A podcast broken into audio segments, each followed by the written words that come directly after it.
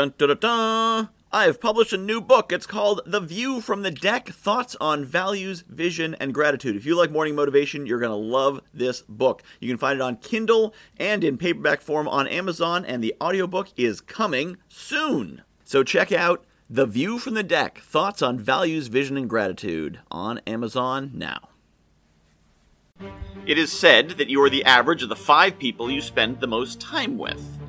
Now, possibly not the actual average. If you spend time with tall people, you're not going to get taller, but it's more of a moral concept. If you spend time with nickel and dime people, people who are worried about how much things cost, who are worried about what could go wrong, who are scared, who are cautious, then you're going to be worried about what could go wrong. You're going to be scared, you're going to be cautious. But if you spend time with bold people, with action takers, with people who make things happen, with entrepreneurially minded people, with abundance minded people, then you will become an action taker. You will become bolder. You will become more abundance minded and you will achieve more abundance. So be careful who you let into your inner circle. Be careful who you associate with most of the time. This is one of the most important decisions you will make in your life is who you spend time with, which is why it's so important to choose the right mate, the right romantic partner, the right spouse, but also your friends. Who do you hang out with?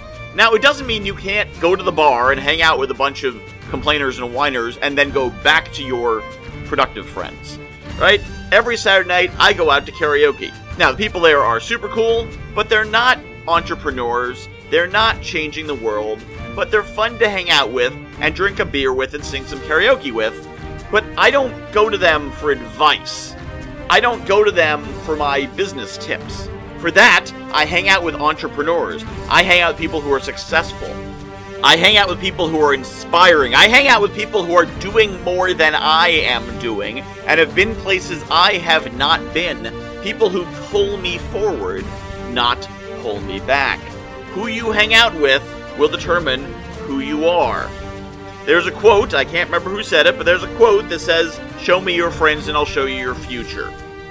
And that's because we are influenced by the people around us. So pay close attention to who you give your time to and who you let influence you. I have published a new book called The View from the Deck thoughts on values, vision, and gratitude. If you like morning motivation, you're going to love this book. So, a lot of the same concepts. The basic principle of the book is that I was coaching clients and they were telling me about their dream life, and I was recognizing elements of their dream life in my everyday life. And it made me realize there's things in my life that people are dreaming of. And there's things in my life that the me of a few years ago would absolutely have given his right arm for, and chances are you've got the same.